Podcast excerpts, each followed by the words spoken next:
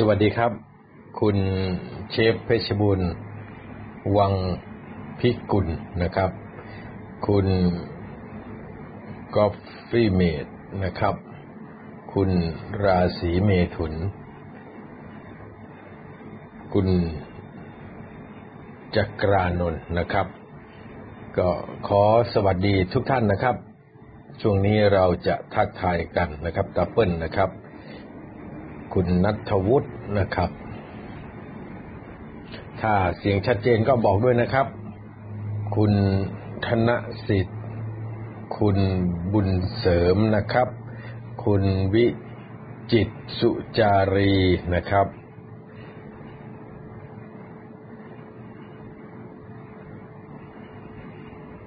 คุณวอนเขาคำนะครับ MRP Price นะครับ คุณนัทวุฒิคุณนัทวุฒิบอกชัดเจนขอบคุณมากครับ คุณจักรานนท์ก็บอกชัดเจน คุณทนูชอบดีบอกชัดเจนนะครับ คุณทวีปยาแก้วก็เข้ามาชมคุณดำรงโสธโรธนะครับ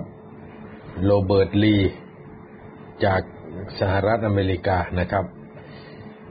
ขอบคุณนะครับ คุณตัปเปิลกับ คุณวอนนะครับ คุณ MRP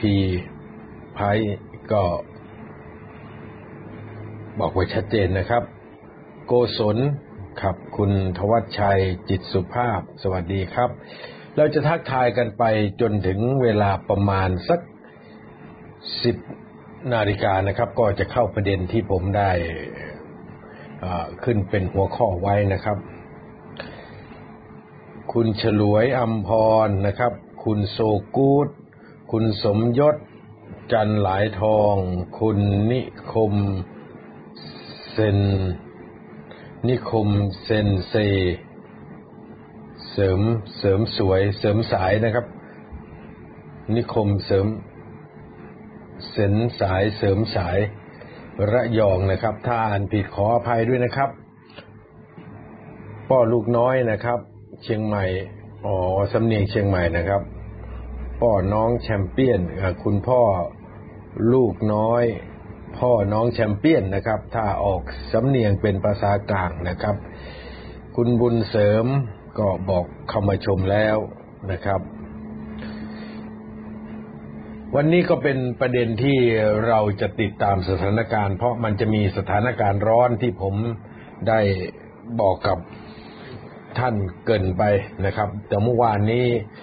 ไม่ได้มาไลฟ์ก็เพราะว่าไปฉีดวัคซีนนะครับธานินดวงจิตนะครับ บุษกร อาการฉีดวัคซีนก็ คุณหมอพยาบาลที่ฉีดให้ผมเมื่อวานนี่ฉีดนิ่มมากนะครับ ต้องขอชมเชยนะครับ ก็ไปฉีดที่มหาวิทยาลัยรามคำแหงนะครับ ลงทะเบียนไปแล้วก็ได้ฉีด วัคซีนที่ฉีดเมื่อวานนี้ก็เป็นวัคซีนเชื้อเป็นนะครับ ของแอสตราเซเนกาก็ถามว่าผมมิตกกังวลไหมนี่พูดให้ฟังนะครับ คือก่อนฉีดเขาก็แนะนำว่าให้อะไรนะให้ กินน้ำเยอะๆฉีดคุณจากการนนถามว่าฉีดยี่ห้ออะไรแอสตราเซเนกาครับ คุณครึ่งทางฝันสวัสดีครับเขาบอกให้กินน้ำเยอะๆเราก็กินน้ำเยอะแล้วเขาบอกให้นอนแต่หัวค่ำก็นอนสามทุ่มนอนเลยครับ แต่โอ้โหเมื่อเมื่อคืนก่อนฉีดนะครับ ฉีดเมื่อวานนี้โอ้หลับไม่ได้เลยครับ หลับหลับตื่นตื่นตลอด เพราะ ต้องเข้าห้องน้ำเนี่ยพราะกินน้ำไปเยอะ สักพักก็ปวดฉี่ก็ลุกขึ้นไปฉี่เออแล้วก็มาเข้าห้องน้ำเข้าห้องน้ำเสร็จก็มานอนอีก สักพักก็เอาอีกแล้วทั้งคืนนะครับ คุณหมวยเมืองชน ก็วิตกกังวลนะครับ นี่ยอมรับความจริงเลย พูดไม่อาย มีความรู้สึกเครียดนะในการไปฉีดวัคซีน เพราะเราก็ได้เห็นข่าวเห็น ดราม่าต่างๆในสื่อทั้งสื่อหลักทั้งสื่อโซเชียลออนไลน์ ก็เห็นแล้วก็รู้สึกวิตกกังวลเหมือนกัน ก็มหาวิทยาลัยรามคำแหงนะครับ ต้องยอมรับว่าจัดกระบวนการฉีดวัคซีนดีมากนะครับ เรียกครั้งละยี่สิบท่านยี่สิบท่านก็เรียกเข้าไป นะครับ เดี๋ยวผมจะเปิดต้อนรับพี่น้องทางติ๊กตอกก่อนนะครับฉีดครั้งละเรียกเข้าไปล็อตละยี่สิบนะครับยี่สิบแล้วก็ใช้เวลาอยู่ประมาณ ผมฉีดเก้าโมง ผมถูกเรียกประมาณคิวที่เป็นคิวที่สองร้อยห้าสิบสามนะครับ ครั้งละยี่สิบเข้าไปก็มีกระบวนการตรวจสอบเรื่อง ประวัตินะครับ ว่าเป็นโรคอะไรแล้วก็รายงานตามข้อเท็จจริงไป หลังจากนั้นก็มาวัดความดัน หลังจากวัดความดันเสร็จแล้วก็มีปอกแขนพลาสติกให้นะครับ ใส่ขวามือ แล้วก็วัดความดันวัดอะไร แล้วก็เก็บปอกแขนนั้นไว้ก็เดินขึ้นไปชั้นบนของห้องประชุมหอประชุมของมหาวิทยาลัยรามคำแหงนะครับ แล้วก็ไปนั่ง ก็สักพักนั่งต่อแถวคนที่สองเขาเรียกไปฉีด คนที่ฉีดก่อนผมนะครับร้องลั่นเลยเขาบอกเขากลัวเข็มนะครับทักทายนะครับอ้ายโกนานนะครับ แกร้องลั่นเลยคุณผู้หญิงนะครับ ก็ร้องลั่น ผมก็บอกทั้งพยาบาลทั้งหลายก็บอกว่าไม่ต้องกลัวไม่ต้องกลัวนะครับเขากลัวเข็ม แต่ตอนที่เราเข้าไปฉีดต่อจากเขาเนี่ย ผมบอกว่าผมกั้นหายใจนะครับ นี่คือความจริง ผมก็กลัวเข็มเหมือนกัน ตอนฉีดกั้นหายใจ กั้นเลยจนกระทั่งฉีดเสร็จ ใช้เวลาฉีดไม่เกิน ไม่เกินห้าวินาทีครับ เสร็จ แล้วก็ปิดแล้วก็เดินออกมา นั่งพัก รอเวลาประมาณสักสามสิบนาทีว่ามีอาการผลข้างเคียงใดไหมก็ไม่มีก็กลับนะครับ เมื่อวานนี้ก็ถือว่าทุกอย่างก็ผ่านไปด้วยดี อาจจะเป็นว่าเราเป็นคนที่แข็งแรงนะครับ เดี๋ยวผมขอทักทายชาวติ๊กต็อกนะครับเข้ามาฟังแล้วสวัสดีครับชาวติ๊กต็อกแล้วก็เดี๋ยวผมจะทักทายพี่น้องในทวิตเตอร์นะครับนะเดี๋ยวเริ่มถ่ายทอดของทวิตเตอร์จะต้องทักทาย Facebook ไลน์นะครับ เพราะว่ามีสมาชิกเข้ามาชมกันเยอะนะครับ ต้องขอขอบคุณทุกท่านนะครับ ถ้าวันนี้แชร์ไปจะดีมาก ดีดีที่สุด เพราะว่าวันนี้สถานการณ์เริ่มเปลี่ยนแล้วครับ สถานการณ์เป็นไปในแนวที่ผมบอกนะครับ คือความโกรธแค้นของประชาชนเพิ่มมากขึ้น และเพิ่มมากขึ้นเรื่อยๆ ผมทักทายต่อนะครับ คุณคนรักเชฟนะครับไอด้าบีพีนะครับผนึกกำลังคนรักประชาธิปไตย สักวันเราจะชนะ ไม่สักวันละครับ เราชนะแน่ในอนาคตอันไม่ไกลนี่แหละลุงยามคนเดิมนะครับ ก็ทักทายกันนะครับท่านทั้งหลายครับ การฉีดวัคซีนก็เป็นแนวทางหนึ่งในการป้องกันปกป้องตัวเองนะครับ ต้องถือว่าเป็นการปกป้องตัวเอง เนื่องจากว่าถึงแม้ว่าวัคซีนจะไม่ สามารถจะป้องกันการติดเชื้อของโควิดได้ แต่มันก็จะสร้างภูมิคุ้มกันให้เราเนี่ย เมื่อติดเชื้อแล้วไม่เป็นอาราอันตรายถึงแก่ชีวิตนะครับ นี่คือเรื่องที่ผมก็อยากให้ทุกท่านได้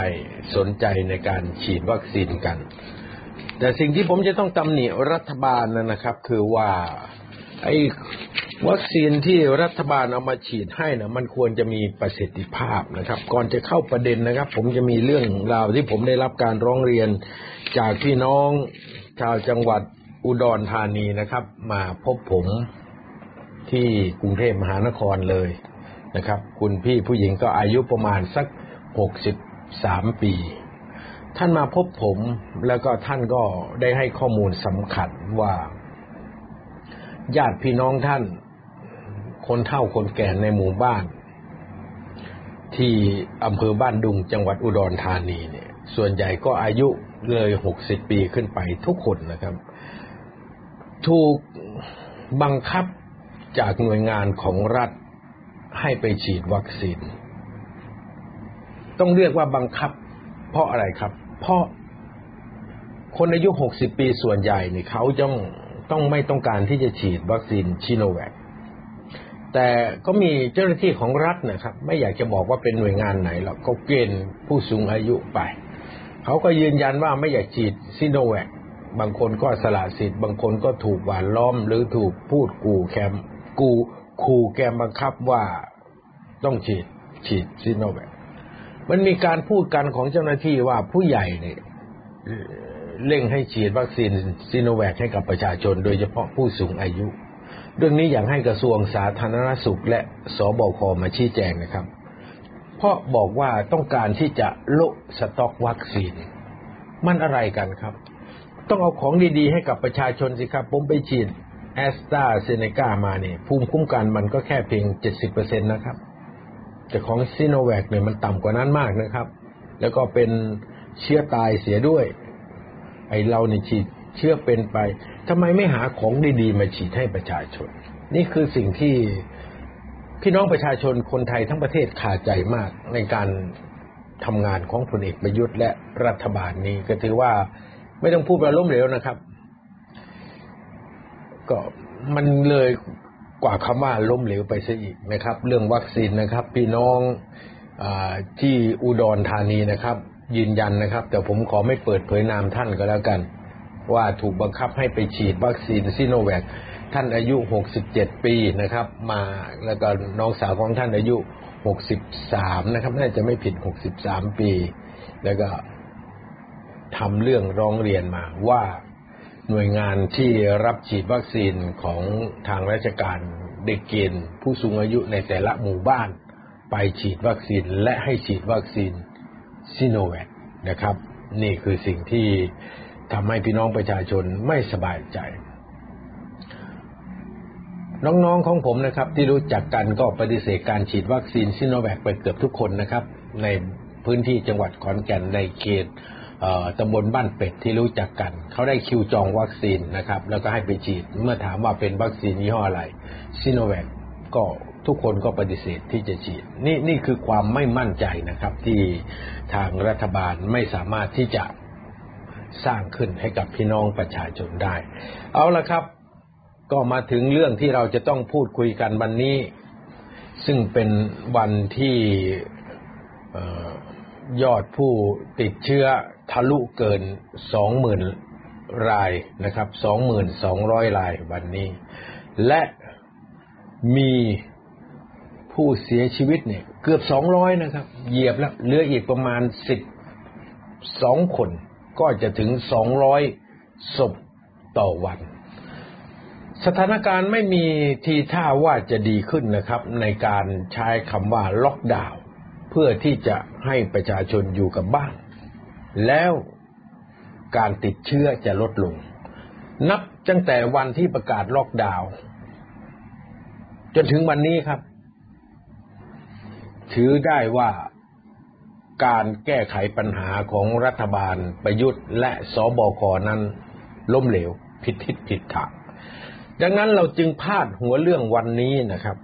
พูดอย่างเป็นทางการก็คือว่า ประยุทธ์ทำให้ประชาชนอดอยากนะครับประยุทธ์ทำให้เกิดความอดอยาก ระวัง เหตุการณ์ปฏิวัติ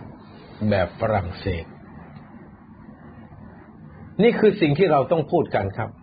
หลายคนก็บอกว่าวันนี้ไทยกรเอาเรื่องอะไรมาพูด มันจะไปถึงขนาดนั้นเหรอ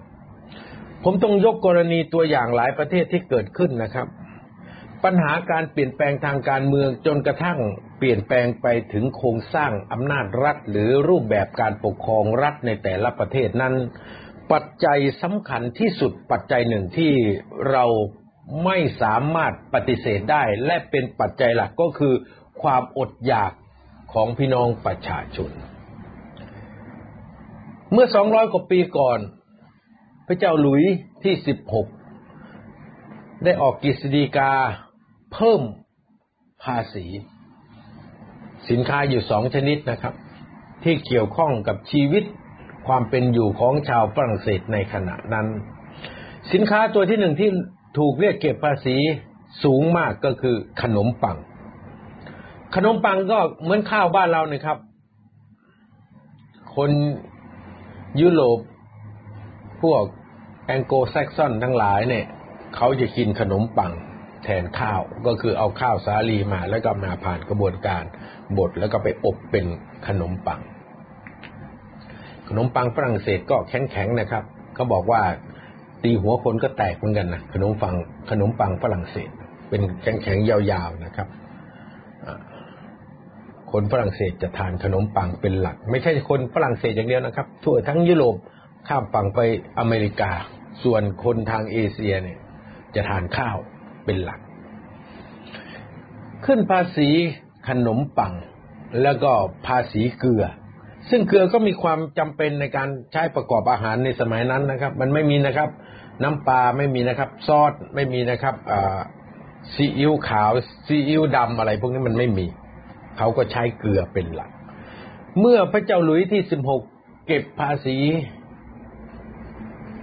ขนมปังกับเกลือ มันก็เกิดวิกฤตขึ้น ขนมปังก็ราคาแพง ประกอบกับเกิดภาวะแห้งแล้งความอดอยาก แล้วก็มีการนำเงินของประชาชนชาวฝรั่งเศส ซึ่งการปกครองในสมัยนั้นเป็นสมบูรณาญาสิทธิราชเนี่ยก็เอาเงินไปใช้สร้างพระราชวังแวร์สาย ก็หมดเงินเยอะครับ พูดง่ายๆเดือดร้อนอดอยากกันทั้งแผ่นดินฝรั่งเศส ประชาชนก็ออกมาเรียกร้อง ประกอบกับมีความคิดที่จะมีการเปลี่ยนรูปแบบการปกครองประเทศ หรือล้มราชวงศ์ของพระเจ้าหลุยส์ที่สิบหกมันก็ถูกยกระดับขึ้นยกระดับขึ้น จนสุดท้ายนะครับ ก็มีการสร้างวาทกรรม ซึ่งจะจริงหรือไม่ผมก็ไม่รู้นะครับ แต่ก็พูดให้ฟังเพราะเขาลือกัน ลือกันมากว่าสองร้อยเจ็ดสิบปีแล้วคำนี้นะครับ ไม่มีขนมปังกินก็กินเค้กสิ ซึ่งเขาบอกว่าเป็นคำพูดที่พระนางมารีแองโตเนสเนี่ยภริยาหรือราชินีของกษัตริย์หลุยที่สิบหกหรือเป็นคนพูด หลังจากมีคนไปกราบทูลว่าชาวฝรั่งเศสเนี่ยอดอยากมากเลย แม้แต่ขนมปังก็ไม่มีกินเขาก็บอกว่าพระนางมาเรียอังตัวเนตก็ตอบว่าไม่มีขนมปังกินก็กินเค้กสิคำนี้ก็ลือกันไปครับ ประชาชนโกรธแค้นมาก ประชาชนบอกว่า ขนาดขนมปังยังไม่มีปัญญาจะหากินเลย แล้วจะมีปัญญาที่ไหนไปกินเค้กมันก็เป็นเรื่องที่สร้างความโกรธแค้นสุดท้ายนะครับ ก็ลุกขึ้นมาสามปีนะครับ ตั้งแต่เริ่มการต่อสู้กันก็มีการจับพระเจ้าหลุยและราชวงศ์ไปประหารชีวิตโดยกิโยตินแต่เหตุการณ์ก็ยังไม่สงบนะครับ หลังจากวันที่พระเจ้าหลุยถูกกิโยตินประหารชีวิตโดยการตัดคอในเครื่องกิโยตินก็ใบมีดนะครับ อยู่ข้างบนแล้วก็หล่นฟุบลงมาตัดคอเลยเกิดความวุ่นวายเกิดการฆ่าฟันกันในฝรั่งเศสอย่างต่อเนื่องไปอีกแปดสิบปีนะครับ กว่าจะสงบนะครับ อันนี้เล่าให้ฟังเป็นเก็บประวัติศาสตร์ ไม่ต้องลงรายละเอียดมาก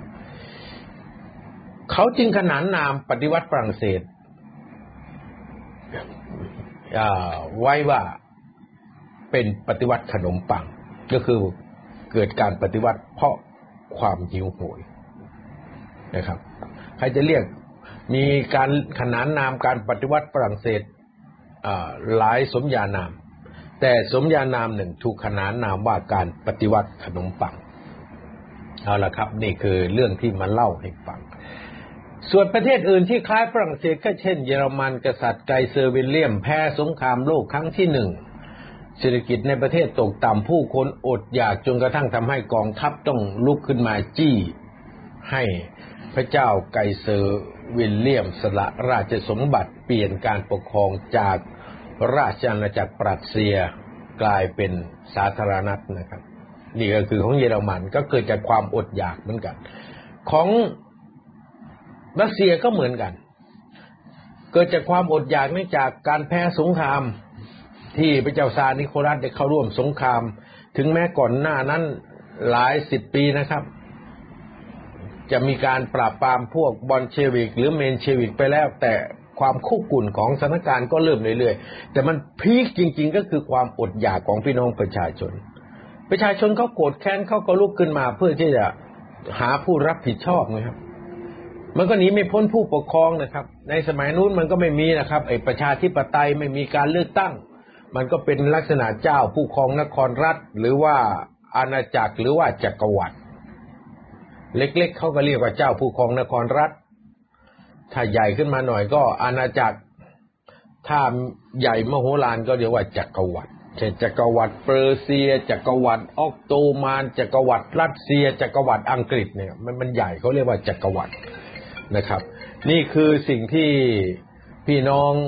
ประชาชนในประเทศนั้น ๆเขาเนี่ยได้ลุกขึ้นมา เพื่อทำการต่อสู้จนกระทั่งเกิดการเปลี่ยนแปลงการปกครองในประเทศที่ผมได้ยกตัวอย่างนะยังมีอีกหลายประเทศนะครับ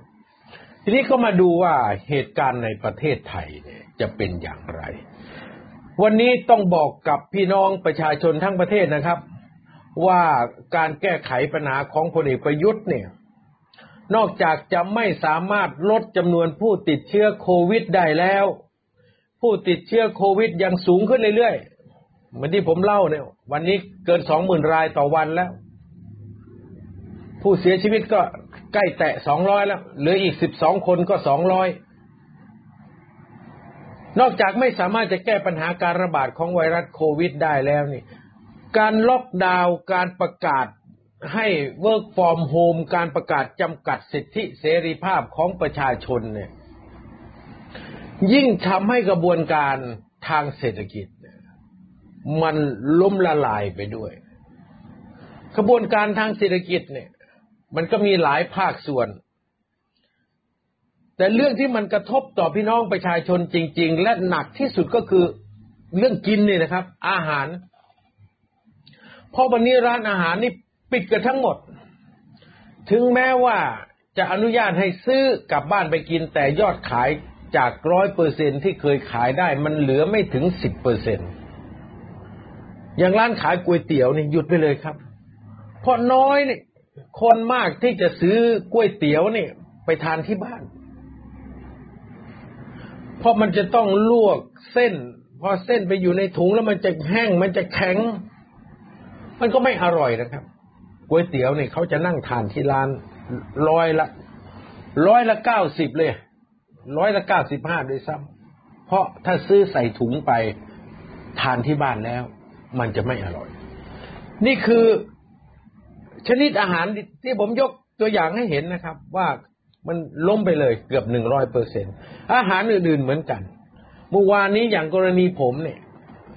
ก็ต้องไปซื้อข้าวกล่องที่วางขายอยู่ข้างถนนนะครับ มารับประทาน เพราะไม่มีร้านอาหารไหนเลยที่จะประกอบอาหารตามสั่งแล้วใส่กล่องแล้วให้เรากลับมาทานที่บ้านเพราะเขาบอกมันไม่คุ้ม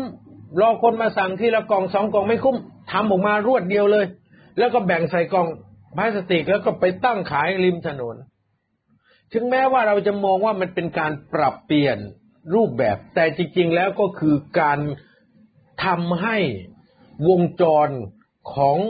ระบบธุรกิจด้านอาหารการกินนะครับ ซึ่งพ่วงไปหลายแฟกเตอร์เนี่ยมันขาดตอนลง คุณไพศาลพืชมงคลพูดไว้อย่างชัดเจนว่าห่วงโซ่อาหารเนี่ยมันขาดตอน มันไม่เป็นไปตาม ระบบบางข้อมันขาดไป บางข้อมันหลุดไป มันไม่เชื่อมต่อกัน สุดท้ายห่วงโซ่อาหารหรือวงจรธุรกิจเกี่ยวกับการกินของอาหารการกินของประเทศของเราก็จะพังทลายทั้งระบบ วันนี้เราหาอาหารสดมารับประทานแทบไม่มีนะครับ ไปซื้อหมูที่ตลาดก็หมูสดไม่มี เพราะตลาดก็ปิด เนื้อสดก็ไม่มี เราก็ต้องเข้าไปในห้าง บางทีห้างก็ ปิด อย่างที่ยกตัวอย่างเนี่ย บริเวณกรุงเทพมหานคร บริเวณที่ผมอยู่ทั้งหมดนะครับ ธนาคารปิดหมดทุกธนาคารนะครับ ไม่ใช่ปิดเฉพาะที่ทำการนะครับ ตู้เอทีเอ็มก็ปิด กว่าจะหาเงินมาได้ใช้เนี่ยเมื่อวานนี่เพื่อนคนหนึ่งเขาต้องการจะไปจ่ายค่างวดรถไม่มีธนาคารไหนเปิดให้เขาจ่ายเลยในบริเวณโซนที่ผมอยู่เนี่ย ไปทุกห้างธนาคารปิดหมด ตู้เอทีเอ็มก็งดใช้บริการชั่วคราว คือไม่มีเจ้าหน้าที่เอาเงินมาเติมที่ตู้ เจ้าหน้าที่ธนาคารไม่เปิด ดีนะครับ ที่เมื่อวานเนี่ย มีเงินอยู่ในแอปมือถือนี่ของธนาคารนี่ต้องโอนเงินไปที่ต่างจังหวัด แล้วให้คนที่ต่างจังหวัดที่ไม่อยู่ในพื้นที่ล็อกดาวน์ 29 จังหวัดเนี่ยเอาไป ส่งเงินเป็นค่างวดรถเห็นไหมครับ ทุกสิ่งอย่างมันติดขัดไปหมด ผมนึกบอกท่านที่เคารพทั้งหลายว่า วันนี้นี่วงจรทางธุรกิจ โดยเฉพาะอาหารการกินของพี่น้องประชาชนนี่มันขาดเป็นช่วงๆร้านอาหารซื้อวัตถุดิบน้อยลง มันก็ไปกระทบกับผู้ผลิต กระทบกับผู้ขนส่งก่อน แล้วกระทบกับผู้ผลิต ซื้อผักน้อยลง ชาวบ้านปลูกผักก็ไม่ได้ขาย รถจะขนผักมาก็ไม่ได้ขน เพราะมันไม่มีผักให้ขนเพราะไม่มีคนที่อยู่ปลายทางคือคนไปจับจ่ายที่ตลาดสดนี่ก็น้อยลง เขาก็ไม่ไปซื้อ นี่แค่ผักนะครับ ผักหลากหลายชนิดเนี่ย กระทบไปถึงแถวพบพระกระทบไปถึงแถวเพชรบูรณ์ กระทบไปแถวบริเวณลาดบุรีนะครับ ปลูกผักบุ้งปลูกผักต่างๆ นานาน่ะ พวกคะน้าพวก สลัดพวกอะไรมีผลกระทบไปหมด เพราะผู้บริโภค ไม่ซื้อสินค้าตัวนั้น ผู้ที่มาประกอบการที่จะขายในตลาดเนี่ย ก็ไม่เอาสินค้าประเภทนั้นมาขาย คนขนส่งก็ไม่รู้จะขนมาทำไม เพราะไม่มีคนซื้อสุดท้ายเกษตรกรที่ปลูก เกษตรกรที่เลี้ยง ก็ประสบปัญหา นี่ครับก็เรียกว่าวงจร ด้านธุรกิจภาคอาหารทั้งหมด มันถูกตัดเป็นช่วงๆห่วงโซ่อาหารมันขาดเป็นช่วงช่วงช่วงช่วงตอนนี้เราอาศัยอะไรครับ เราอาศัยอาหารสำเร็จรูปในร้านสะดวกซื้อ นี่มันเป็นเดือนมาแล้วนะครับ น่าจะมากกว่าหนึ่งเดือนด้วยซ้ำเพราะมันเริ่มวิกฤตนี้ตั้งแต่เดือนมิถุนายนช่วงใกล้จะกลางเดือน แล้ววันนี้นะครับ เบ็ดเสร็จเลย เพื่อนผมประกอบน้องนะครับ ที่เขาประกอบธุรกิจขนส่งเขาก็บอกประสบปัญหามากนะครับ รถจอด ไม่มีการจะขนสินค้า อุปโภค บริโภคเข้ามาในกรุงเทพมหานคร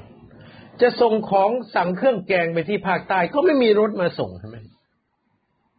ทุกอย่างมันมันติดขัดมันติดขัดไปหมด สิ่งนี้คือสิ่งที่มันกำลังจะทำให้เกิดความอดอยากขึ้น ประชาชนกินอาหารสำเร็จรูปที่อยู่ในห้างร้านสะดวกซื้อ หรือมินิมาร์ท24 ชั่วโมงเนี่ย มันจะมีอะไรครับ มันก็มีข้าวกล่องก็มีน้อย ไปขอซื้อบางทีก็หมด ก็เหลือขนมปัง สุดท้ายก็บะหมี่สำเร็จรูป นี่เราเลี้ยงชีพด้วยของอย่างนี้นะครับ คนที่อยู่ในพื้นที่กรุงเทพและปริมณฑลส่วนใหญ่จะเลี้ยงชีพด้วย สินค้าประเภทนี้จากมินิมาร์ทและร้านสะดวกซื้อต่างๆ ท่านทั้งหลายเห็นไหมครับ มันเริ่มล่มสลายแล้ว ภาคอาหาร ภาคขนส่ง ภาคเกษตร มันเชื่อมโยงกัน สามส่วนนี้ครับ ทั้งสามส่วนนี้ล่มแล้ว แล้วมันกระทบอะไรครับ กระทบพี่น้องประชาชนทั้งเจ้าของธุรกิจ ร้านอาหาร ทั้งร้านเล็กร้านใหญ่ร้านกลางเนี่ย ทั้งภาคขนส่ง ทั้งเกษตรกรเนี่ยมีคนได้รับผลกระทบยี่สิบสามสิบล้านคนนะครับ ในการที่รัฐบาลกำลังทำอยู่ตอนนี้ ผมถึงบอกว่ารัฐบาลเดินมาผิดทาง รัฐบาลใหม่ถ้าทำตรงข้ามกับพลเอกประยุทธ์เนี่ย แก้ปัญหาได้ โควิดแล้วต้องอยู่กับมันให้ได้ครับ ต้องใช้ชีวิตไปรักษากันไป วัคซีนก็ต้องเร่งฉีด แล้วก็รักษาพยาบาล ส่วนวงจรเศรษฐกิจส่วนชีวิตนี่ให้ใช้ตามเดิม จะไปล็อกนั่นล็อกนี่ อย่างกรณีภาคธุรกิจอาหารนี่พูดให้ฟังแล้วนะครับ ล้มทั้งระบบ ทั้งตัวร้านเอง ทั้งตัวขนส่ง เอง ทั้งตัวผู้ผลิต ต้นน้ำก็พัง มาดูอีกภาคหนึ่งล้มนั่นคือภาคราชการ ราชการและธุรกิจ work from home work from home ก็คือการทำงานจากบ้าน แล้วก็สามารถให้งานมันเดินต่อไปได้ แต่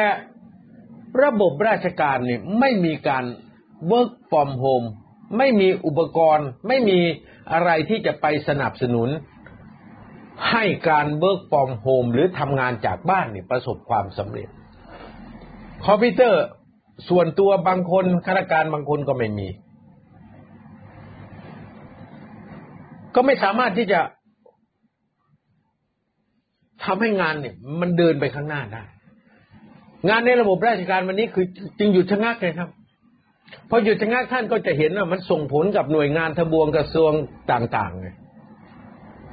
ไม่สามารถที่จะแก้ปัญหาให้กับพี่น้องประชาชน ขาดพลัง จาก work from home กลายเป็น work at home นอนอยู่ที่บ้านกินเงินภาษีของประชาชนเฉยๆ นี่คือภาคราชการ ส่วนภาคธุรกิจก็เหมือนกันครับ ธุรกิจบางธุรกิจก็ไม่มีการตัดเตรียมการสนับสนุนการทำงานที่บ้านเนี่ยมันก็จึงล้มเหลวทั้งภาคราชการและภาคธุรกิจ นี่สองภาคแล้วนะครับ แล้วเราจะอยู่ได้ยังไง ท่านที่รบทั้งหลายครับ มันก็หนีไม่พ้นความอดอยาก ต้องบอกท่านเลยว่าหนีไม่พ้นความอดอยากเกิดขึ้นแน่ และตอนนี้ก็เกิดขึ้นแล้ว แล้วมันจะนำไปสู่อะไร ที่ผมได้โปรยหัว ไว้ว่าระวัง จะเกิด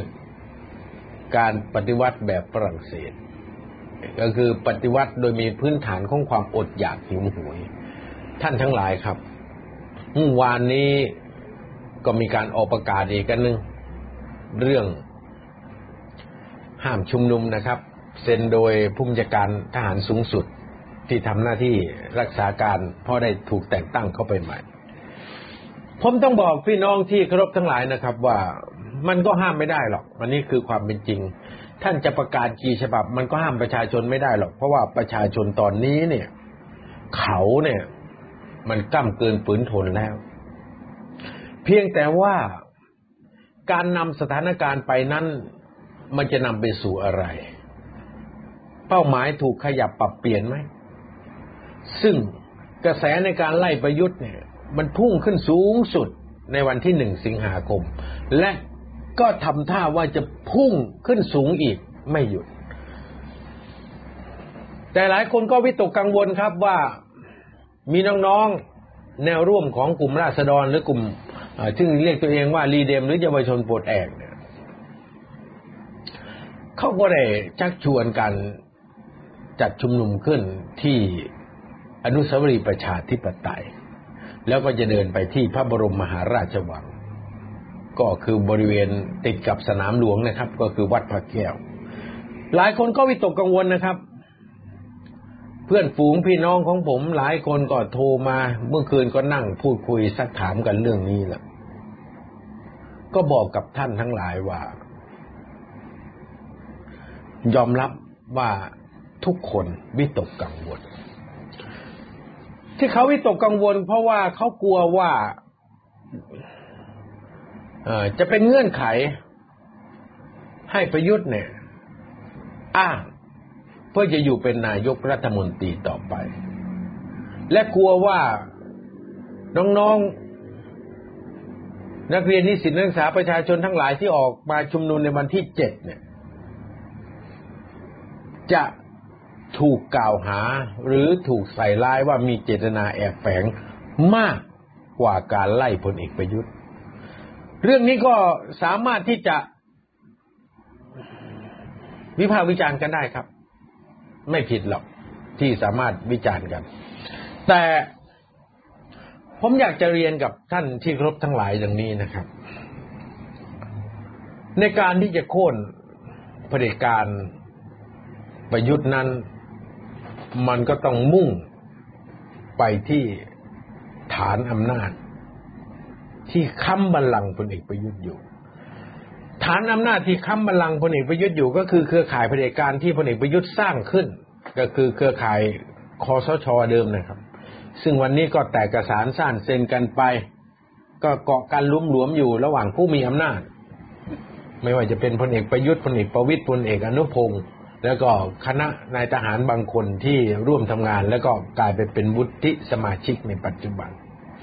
เครือข่ายนี้ก็ยังเกาะกันอย่างร่วมรวมครับ แต่ฐานอำนาจของประยุทธ์จริง ๆ แล้วเนี่ย มันอยู่ที่รัฐสภา ก็อยู่ที่พักร่วมรัฐบาลกับสมาชิกวุฒิสภา ดังนั้นเนี่ย การที่จะล้มพลเอกประยุทธ์ ถ้าเราจะมุ่งไปที่ตัวพลเอกประยุทธ์โดยตรงเนี่ย เราเห็นว่าท่าทีของพลเอกประยุทธ์วันนี้เนี่ย มันเป็นท่าทีที่มึนด้าน แล้วก็เฉย ไม่หือไม่อือกับสถานการณ์ใดๆ อันนี้ก็พอเข้าใจได้ครับ เพราะพลเอกประยุทธ์ประเมินแล้วว่าหากตนเองต้องหลุดจากตำแหน่งนายกรัฐมนตรีไปนั้นเนี่ยชีวิตตัวเองก็คงอยู่ไม่เป็นสุขนะครับ ไม่หนีไปตายต่างประเทศ เพราะมีคดีก็ต้องติดคุก ตายคาคุก อันนี้พลเอกประยุทธ์รู้ดีครับ และพลเอกประยุทธ์ก็รู้ดีว่ามีคดีอะไรบ้าง ที่ตนเองสั่ง แล้วมันขัดกฎหมาย ถึงแม้ว่าจะตีลูกมึนว่ารัฐธรรมนูญนี่คุ้มครอง แต่มันไม่ได้คุ้มครองการกระทำที่ทุจริตนะครับ มันคุ้มครองเฉพาะการใช้อำนาจในการกระทำเพื่อสังคมหรือการกระทำเพื่อให้เกิดความสงบสุข แต่มันไม่ได้คุ้มครองการกระทำที่ ร่วมหรือสมคบคิดในการทุจริต เรื่องนี้คนเขียนกฎหมายให้พลเอกประยุทธ์รู้ดีนะครับ ก็ต้องบอกกับท่านทั้งหลายที่ฟังการ Facebook Live ครั้งนี้ แล้วก็ TikTok Live แล้วก็ Twitter Live ว่า หากพลเอกประยุทธ์หลุดจากอำนาจเนี่ยพลเอกประยุทธ์รู้ดีว่าตัวเองเนี่ย อยู่ไม่ได้หรอก อยู่ไม่เป็นสุขหรอก ไม่หนีตายไปต่างประเทศ ก็ต้อง ใช้ชีวิตบ้านปลายเดินขึ้นโรงขึ้นศาลสุดท้ายอาจจะต้องถูกจำคุก ยังไม่มีกำหนดจากการกระทำที่ใช้อำนาจไปโดยทุจริตไอ้พลเอกประยุทธ์รู้ดีครับ ไม่ต้องมีใครบอกท่านหรอกท่านรู้ดี ดังนั้นพลเอกประยุทธ์จึงตีมึนอย่างเดียว ขอให้มีอำนาจไปเรื่อยๆขอให้อยู่ไปเรื่อยๆก็ไม่เป็นไรครับ แต่เมื่อเราเห็นว่าโครงสร้างอำนาจหรือ นั่งร้านอำนาจของพลเอกประยุทธ์น่ะมันก็คือสภาก็คือพรรคร่วมรัฐบาลกับสมาชิกวุฒิสภาเนี่ยสองส่วนนี้ก็จะต้องได้รับผลกระทบ จากการกระทำของตนเองที่อุ้มเผด็จการและให้เผด็จการตนนี้ ชื่อประยุทธ์นี้ทำร้ายประเทศจนย่อยยับพินาศคามืออย่างที่เราเห็นนะครับ ดังนั้นการที่จะทำให้พักร่วมรัฐบาลกับสมาชิกวุฒิสภาเนี่ยเลิกอุ้มประยุทธ์ต่อไป มันก็ต้องมีการส่งสัญญาณที่แสดงถึงนัยยะสำคัญทางการเมืองให้รู้ ซึ่งผมก็ส่งมาติดต่อกันหลายวันแล้ว วันนี้ขอพูดอีกนะครับ ผมขอพูดกับสมาชิกสภาผู้แทนราษฎร โดยเฉพาะสมาชิกพรรคร่วมรัฐบาล กับสมาชิกวุฒิสภา ในเหตุการณ์ข้างหน้า ซึ่งก็ได้เริ่มแล้ววันนี้นะครับ แล้วออกจะออกปรากฏการที่แรงขึ้นในวันที่เจ็ดสิงหาคมเนี่ย ซึ่งวันที่เจ็ดสิงหาเนี่ย มันก็เป็นวันที่เป็นวันประวัติศาสตร์ ที่พรรคคอมมิวนิสต์แห่งประเทศไทยนะครับ ถึงแม้วันนี้จะไม่เหลืออยู่แล้ว แต่ตัวคนก็ยังเหลืออยู่เนี่ย เขาใช้วันที่เจ็ดสิงหานี่ เป็นวันในการประกาศสู้ด้วยอาวุธ เขาจึงเรียกว่าวันเสียงปืนแตก ก็มีการยกกำลังกันเข้าไปบุกยึดลงพักนะครับเขาเรียกวันเสียงปืนแตก เป็นวันแรก น่าจะปี 2508นะวันเสียงปืนแตก7สิงหา2508 แต่ถ้าผิดนี่ผมขออภัยเรื่องปีนะครับ แต่ว่าวันนี่ผมจำได้แม่นก็คือ7สิงหาคมเป็นวันแรกที่พรรคคอมมิวนิสต์แห่งประเทศไทย จับอาวุธลุกขึ้นสู้กับอำนาจรัฐเผด็จการจอมพลถนอมในขณะนั้น นี่เล่าให้ฟังเมื่อน้องๆเยาวชนเนี่ย เอาเจ็ดสิงหาขึ้นมาเนี่ย ประจวบเหมาะพอดีมันก็กลายเป็นวันเสาร์ด้วยครับ วันที่เจ็ดสิงหาแล้วก็โฆษณากัน แล้วก็ตั้งหมุดหมายกันไป ว่าไม่ไปแล้ว ไอ้ทำเนียบรัฐบาล จะไปให้มันสูงกว่าทำเนียบรัฐบาล มันก็สร้างความตื่นตระหนกสิครับ ตื่นตระหนกกันทั้งวงการ เรื่องนี้ผมต้องย้ำมาที่พัก ร่วมรัฐบาลสสพักร่วมรัฐบาลนะท่านเห็นไหม ว่าอะไรกำลังจะเกิดขึ้น ถ้าจะพูดกับสมาชิกวุฒิสภาก็พูดได้บางส่วนนะครับ เพราะบางส่วนยังเชื่อว่าถึงแม้ว่าจะเกิดการเปลี่ยนแปลงทางการเมืองนอกระบบ แต่อาศัยว่าตัวเองอยู่ในเครือข่ายศูนย์อำนาจของกองทัพมาโดยตลอด อาจจะมีโอกาสได้เข้ากลับมาเป็นสมาชิก สภานิติบัญญัติแห่งชาติอีก หรือ วุฒิสมาชิกอีกหากมีรัฐเผด็จการสถาปนาขึ้นใหม่หลังการทำการรัฐประหาร โดยฉวยเอาความชอบธรรมจากเหตุวุ่นวายทางการเมืองที่จะเริ่มต้น ตั้งแต่วันที่หนึ่งสิงหาคมเป็นต้นไป ซึ่งวันที่หนึ่งสิงหาก็เห็นแล้วนะครับ เป็นการเรียกน้ำย่อยกันแล้วว่าจะทำยังไง แต่เขาก็ลือกันว่าวันที่เจ็ดสิงหานี่ก็ จริงนะครับ แต่ยังไม่จริงที่สุด ก็ต้องรอดูว่าไอ้จริงที่สุดเป็นอย่างไร แต่ก็มีการระดมสัพพะกำลังพี่น้องประชาชนมากมาย ที่ต้องการจะเข้าต่อสู้เพื่อโค่นอำนาจเผด็จการของพลเอกประยุทธ์ เพียงแต่ว่าสิ่งที่เขาชักชวนให้คนมานั้นเนี่ย มันสูงกว่าพลเอกประยุทธ์ไป เรื่องนี้เราก็ต้องดูกันอย่างละเอียดนะครับ เราอาจจะยังไม่เชื่อในสิ่งที่เห็น แต่เอาละเมื่อตั้งเป้าหมายไปอย่างนั้นในลักษณะที่มันสูงกว่าพลเอกประยุทธ์ เราก็ไม่ว่ากันนะครับ เพราะว่าเคารพในสิทธิเสรีภาพ แต่ที่ยกมาเตือนก็คือยกมาเตือน สมาชิกพรรคร่วมรัฐบาลสสฝ่ายรัฐบาลนะครับ เตือนสสฝ่ายค้านด้วย ซึ่งตอนนี้พรรคการเมืองใหญ่บางพรรคกำลังมีอาการที่ ดูแล้วชักจะเริ่มสงสัยว่าเป็นฝ่ายค้านจริง หรือจำแรงมาเป็นฝ่ายค้านเพื่อจะรอเป็นรัฐบาลในอนาคต หรือจะย้ายขั้วก็สลับล้านอันนี้เรายังไม่รู้ เอาล่ะครับ เตือนไว้ ว่าถ้าเจ็ดสิงหามันเริ่มต้น ที่เต็มไปด้วยความรุนแรง สถานการณ์มันอาจจะต้องบานปลายออกจากบริเวณนั้น มันจะลามไปไหนล่ะครับ มันก็ลามไปทรัพย์สินเอกชน หรือทรัพย์สินของราชการที่อยู่บริเวณแถบนั้นทรัพย์สินเอกชนก็ต้องเป็นทรัพย์สินของเจ้าสัวที่หนุนพลเอกประยุทธ์อยู่นะครับ นี่คือเรื่องที่เราเห็นว่า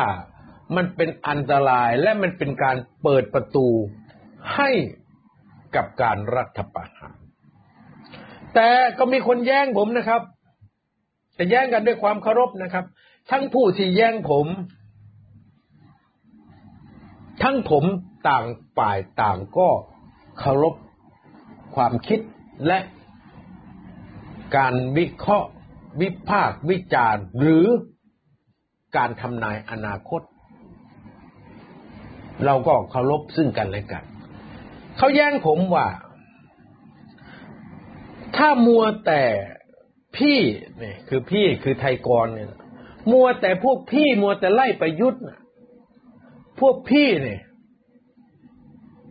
ไม่ได้แก้ปัญหาที่ต้นต่อ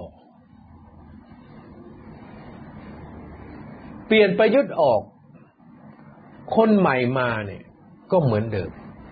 ดังนั้นเราควรจะแก้ปัญหาที่ต้นเหตุคือต้นต่อของปัญหา ถอนรากถอนโคนปัญหานี้เสีย แล้วปัญหาแบบประยุทธ์หรือคนแบบประยุทธ์ หรือวิธีการแบบประยุทธ์ มันก็จะไม่เกิดขึ้นอีก อันนี้ผมเคารพนะครับเคารพที่เขานี่ได้แย้งผมมาด้วยเหตุด้วยผล เพียงแต่ว่า สิ่งที่ผมต้องการให้โฟกัสอยู่เฉพาะประยุทธ์ออกไปนั้น ผมก็พิจารณาตามข้อเท็จจริง ซึ่งเราก็เคารพกัน เราก็อาจจะเห็นไม่เหมือนกันก็ได้ คือผมมองว่าต้นตอของปัญหานั้น ที่ฝ่ายน้องๆเขาชี้นำนั้น ก็ถูกแต่ไม่ถูกทั้งหมด ไม่ถูกในรายละเอียด อาจจะมีการผสมเรื่องดราม่าเข้าไป แต่เราก็เคารพ ซึ่งกันและกัน ดังนั้นเนี่ยการที่ผมอยากจะให้มีการไล่พลเอกประยุทธ์ออกไปก่อนนั้น ก็เพื่อให้เกิดการเปลี่ยนแปลงในลักษณะที่มีการสูญเสียทั้งทรัพย์สินและชีวิตของพี่น้องประชาชนให้น้อยที่สุด หรือเป็นไปได้ก็ไม่ให้มันมีเลย นี่คือความปรารถนาของผม แต่รุ่นพี่อาวุโสของผมนี่ก็แย่งผมมาอีก เอาเล่าเรื่องแย่งให้ฟังนะเขาบอกว่าไทยก่อน ก่อนที่เราจะคลอดออกจากการคันมารดาเนี่ย ก่อนที่เราจะเกิดมาเป็นมนุษย์เนี่ย เราอยู่ในคันมารดาเนี่ยพอแม่เราคลอดออกมาเนี่ย กว่าจะได้ชีวิตใหม่เนี่ย มันต้องเกิดเลือดและน้ำค่ำนี่เขาอุปมาอุปไมยนะครับ เขาบอกว่า การที่จะเกิดสิ่งใหม่ การที่จะเกิดชีวิตใหม่เนี่ยมันต้องเต็มไปด้วยความเจ็บปวด คือแม่เราคลอดออกมานี่เจ็บปวดนะครับ ปวดท้องแล้วก็คลอดลูกออกมานี่ออกมาก็มีทั้งเลือดและน้ำค่ำเต็มตัวทารก ต้องมาเช็ดมาล้างกัน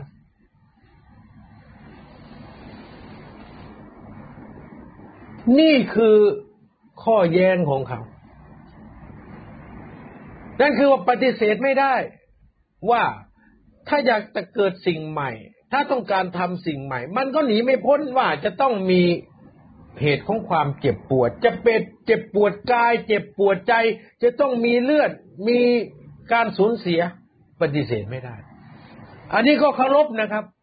เพราะรุ่นพี่อาวุโสผมเนี่ยได้บอกผมมา แต่ผมก็ยังยืนอยู่ที่จุดเดิมนะครับ จุดเดิมก็คือว่า ผมนี่ต้องการให้การเปลี่ยนแปลงคือการเอาชนะเผด็จการนั้นนี่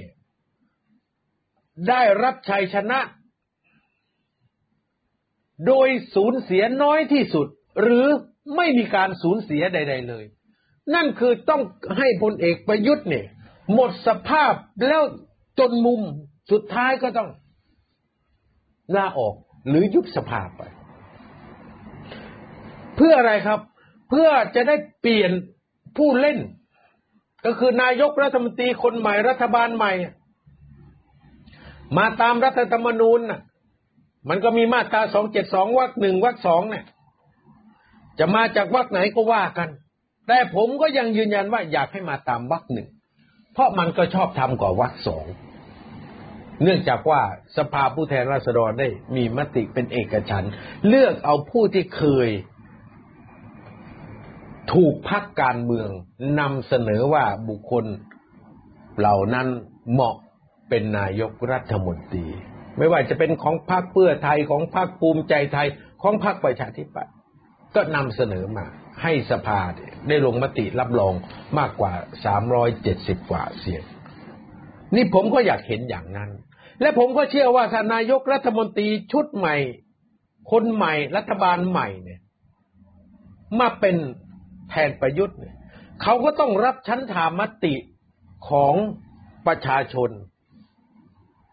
ก็คือแก้โควิดให้เร็วที่สุด แก้เศรษฐกิจให้เร็วที่สุด แก้รัฐธรรมนูญให้เร็วที่สุด แล้วก็ยุบสภา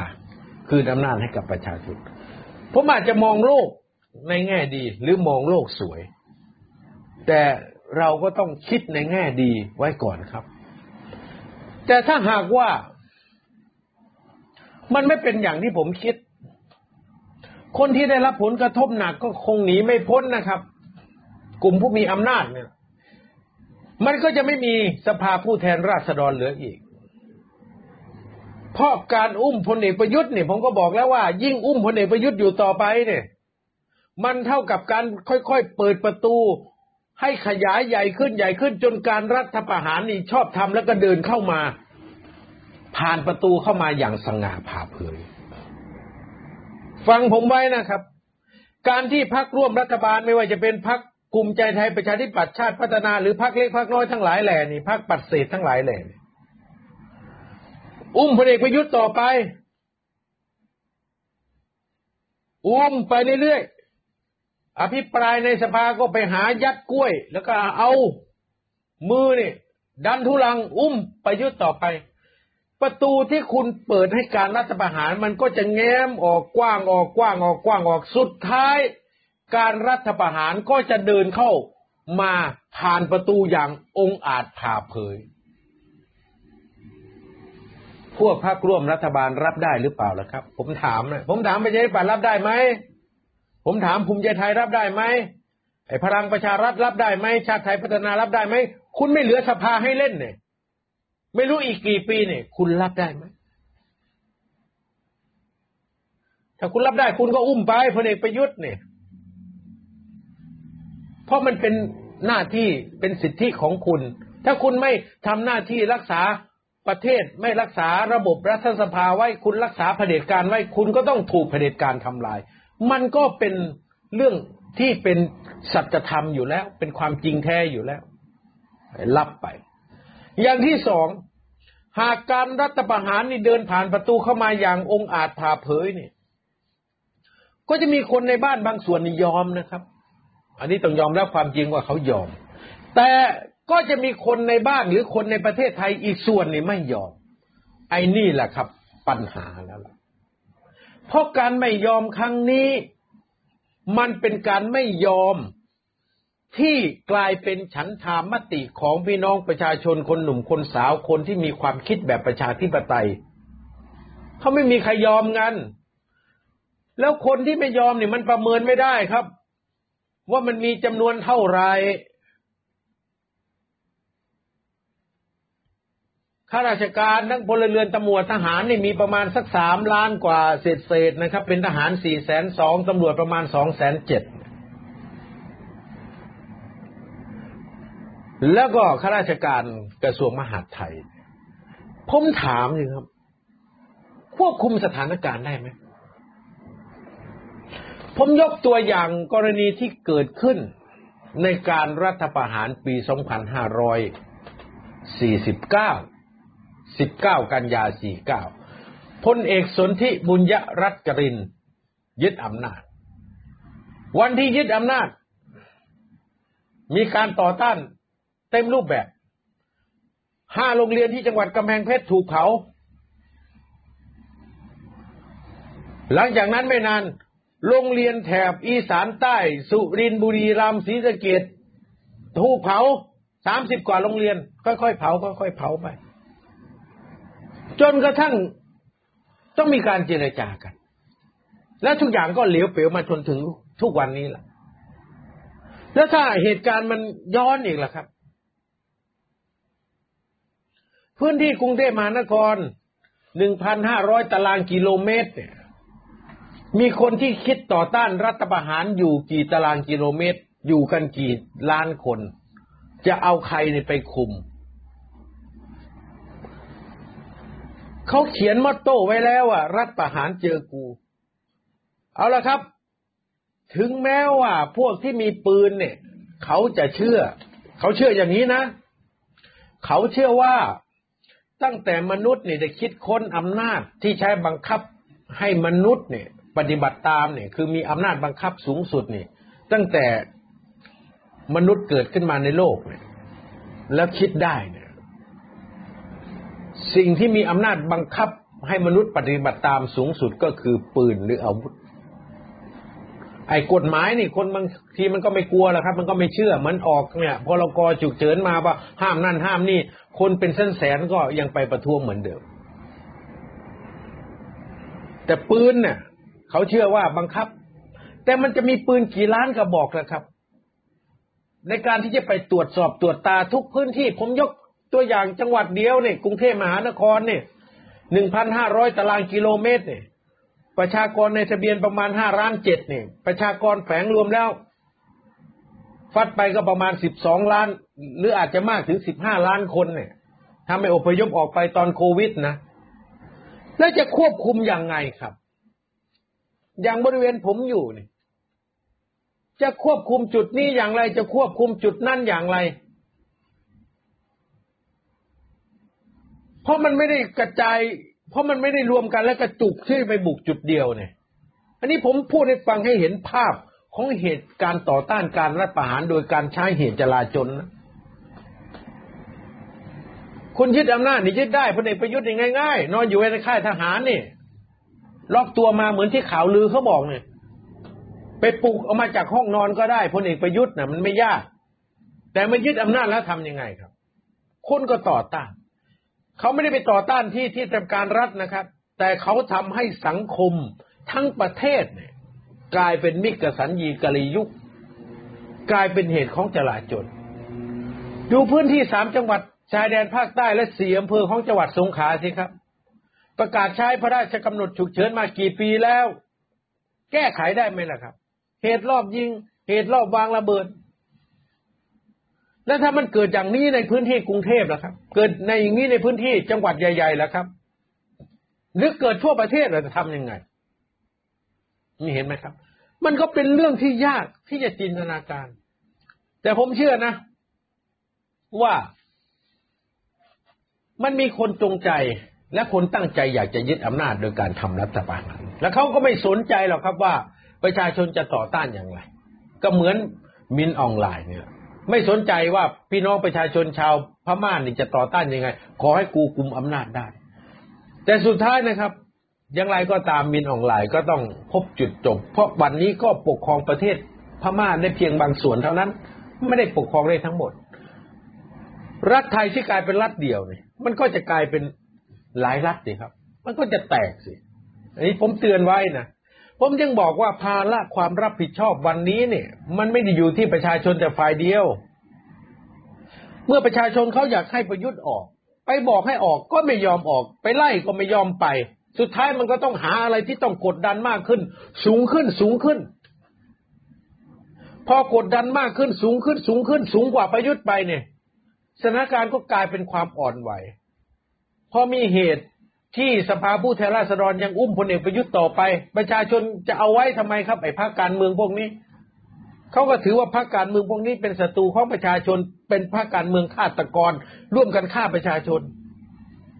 มื่อเป็นศัตรูของประชาชนแล้วมันก็เอากันไว้ไม่ได้สถานการณ์ก็ขยายไป ก็หวานคอแรงประเทศมหาอำนาจเลยครับ ผมถามท่านที่รบตรงๆเลย มีมหาอำนาจชาติไหนไม่ต้องการจะครอบครองประเทศไทย น้ำลายไหลทั้งนั้น เพราะเป็นชัยภูมิ จุดยุทธภูมิที่ดีที่สุดของภูมิภาคอาเซียน อยู่ตรงกลาง ความอุดมสมบูรณ์ ระบบขนส่งคมนาคมดีที่สุดในภูมิภาคอาเซียน เปรียบเทียบไม่ได้กับเวียดนาม เปรียบเทียบไม่ได้กับกัมพูชากับลาวกับพม่านะครับคือกับมาเลเซีย ระบบ infrastructure ของไทยดีที่สุดในภูมิภาคอาเซียน ผมบอกไว้เลย บางคนจะไปดูสิครับ เฉพาะกรุงปุตราจายาหรือกรุงกัวลาลัมเปอร์ ต้องไปชนบทของมาเลเซีย แย่กว่าไทยอีกนะครับ แต่ของเขาเนี่ยการขยาย infrastructure เข้าไปมันสมบูรณ์ ถนนหนทางสมบูรณ์ คุณอย่าไปดูเฉพาะฮานอยเวียงจันทร์หรือโฮจิมินห์อย่าไปดูเฉพาะย่างกุ้งหรือมัณฑะเลย์ถ้าออกไปนอกจังหวัดพวกนั้น หรือเมืองพวกนั้นเนี่ยมันก็ มันก็มีสภาพแย่กว่าประเทศไทยมาก ๆ นี่คือเรื่องที่ผมบอก ดังนั้นนี่เมื่อมหาอำนาจ ในโลกนี่เขาเห็นประเทศไทยแล้วเขาน้ำลายไหลนี่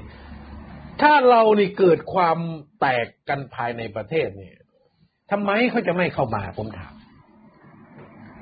ผมตั้งคำถามง่ายๆเป็นประเด็นสุดท้ายว่าทำไมเขาจะไม่เข้ามา เข้ามาสิครับ อเมริกาจะรออยู่ช้าทำไมเครือจักรภพอังกฤษจะรออยู่ช้าทำไมสหภาพยุโรปจะรออยู่ช้าทำไมก็รุมถึงเราสิครับ เมื่อฟังยุโรปฟังอเมริกาฟังเครือจักรภพอังกฤษเขารุมถึงประเทศไทย ประเทศจีนเขาจะปล่อยโอกาสนะครับ ก็รุมถึงเหมือนกันรัสเซียเห็นจีนลุมถึง ก็ต้องลุมถึงบ้างสิครับ สุดท้ายไทยก็จะถูกลุมถึง เหมือนที่กำลังจะเกิดขึ้นในพม่าตอนนี้ล่ะ อังกฤษสหรัฐจีน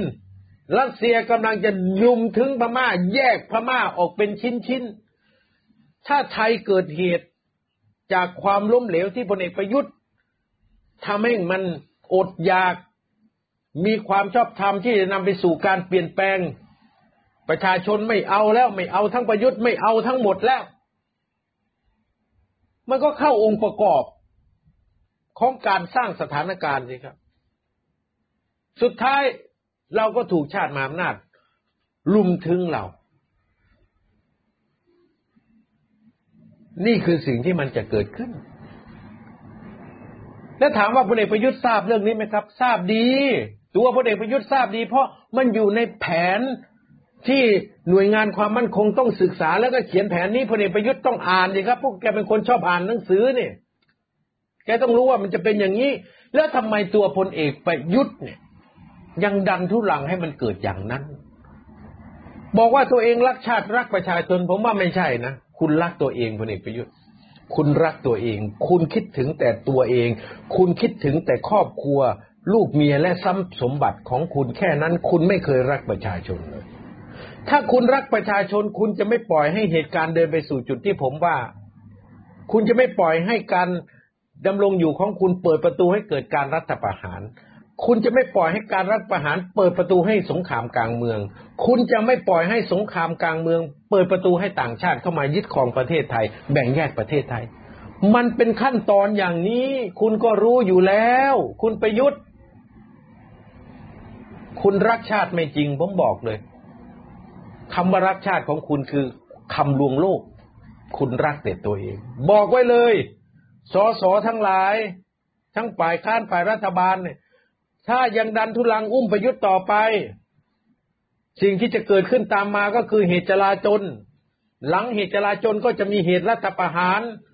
หลังเหตุรัฐประหารก็จะมีเหตุจลาจลทั้งประเทศ หลังเหตุจลาจลทั้งประเทศก็จะกลายเป็นสงครามกลางเมือง หลังสงครามกลางเมือง เราก็จะถูกชาติมหาอำนาจสี่ชาติหลักนี่ครับ อเมริกายุโรป แล้วก็จีนกับรัสเซียลุมถึงประเทศไทย มันก็สิ้นซากสิครับ ถ้ารักประยุทธ์ อุ้มประยุทธ์ ประเทศไทยก็สิ้นซาก เหตุการณ์อย่างนี้เกิดขึ้นเป็นขั้นเป็นตอนนะครับ จะเวลาไหนไม่รู้ละแต่มีหมอดูโหนเขาถ่ายไว้แล้วว่า ทุกสิ่งอย่างจะจบในเดือนกรกฎาคม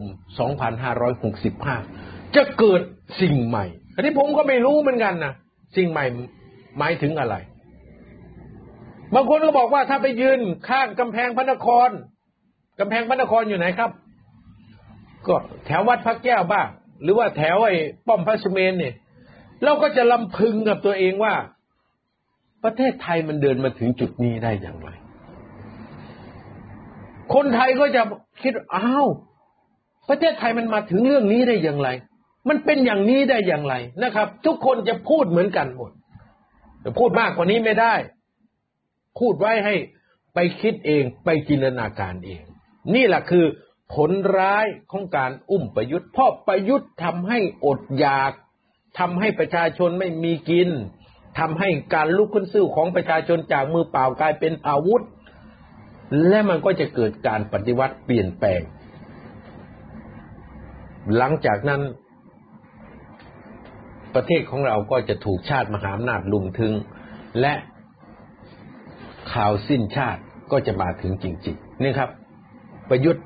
คือเงื่อนไขสำคัญ ผมจึงบอกว่าจะต้องเอาประยุทธ์ออกให้เร็วที่สุดนะครับ และผมอยากให้ออกโดยกระบวนการที่สร้างความเสียหายน้อยที่สุด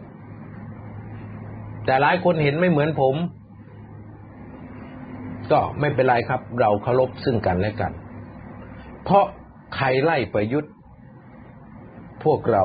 คือพี่น้องกัน ดังนั้นต้องเคารพนะครับ ความคิดเห็นของทุกฝ่ายเคารพ ยุทธวิธีของทุกฝ่าย ซึ่งแต่ละฝ่ายก็อาจจะมีฐานข้อมูลของตนเอง มีข้อมูลไม่เหมือนกัน แต่เราก็เคารพซึ่งกันและกัน แต่ก็ขอให้ทุกท่านนะครับ ที่กำลังเคลื่อนไหวนี้ประสบความสำเร็จตามยุทธวิธี ตามยุทธศาสตร์ที่ตนเองวางไว้ ก็ขอให้ทุกกลุ่มทุกฝ่ายประสบความสำเร็จส่วนผมก็ยังยืนอยู่ในยุทธวิธีเดิม ยุทธศาสตร์เดิมคือประยุทธ์ออกไป โดยกระบวนการที่สร้างความเสียหายให้น้อยที่สุด หรือไม่สร้างความเสียหายเลย ใครจะบอกว่าทุ่งลาเวนเดอร์ก็ว่าได้ครับ แต่ผมเชื่ออย่างนั้นจริง ๆ และผมก็จะทำให้เดินไปแบบนั้นจริง ๆนะครับ วันนี้ก็ต้องขอลาท่านที่เคารพทั้งหลายไปก่อนนะครับ วันพรุ่งนี้มีโอกาสก็จะมาสรุปสถานการณ์ให้ฟังอีกครั้งหนึ่งนะครับ ก่อนวันที่ 7 สิงหาคม ติดตามสถานการณ์อย่างใกล้ชิดสวัสดีครับ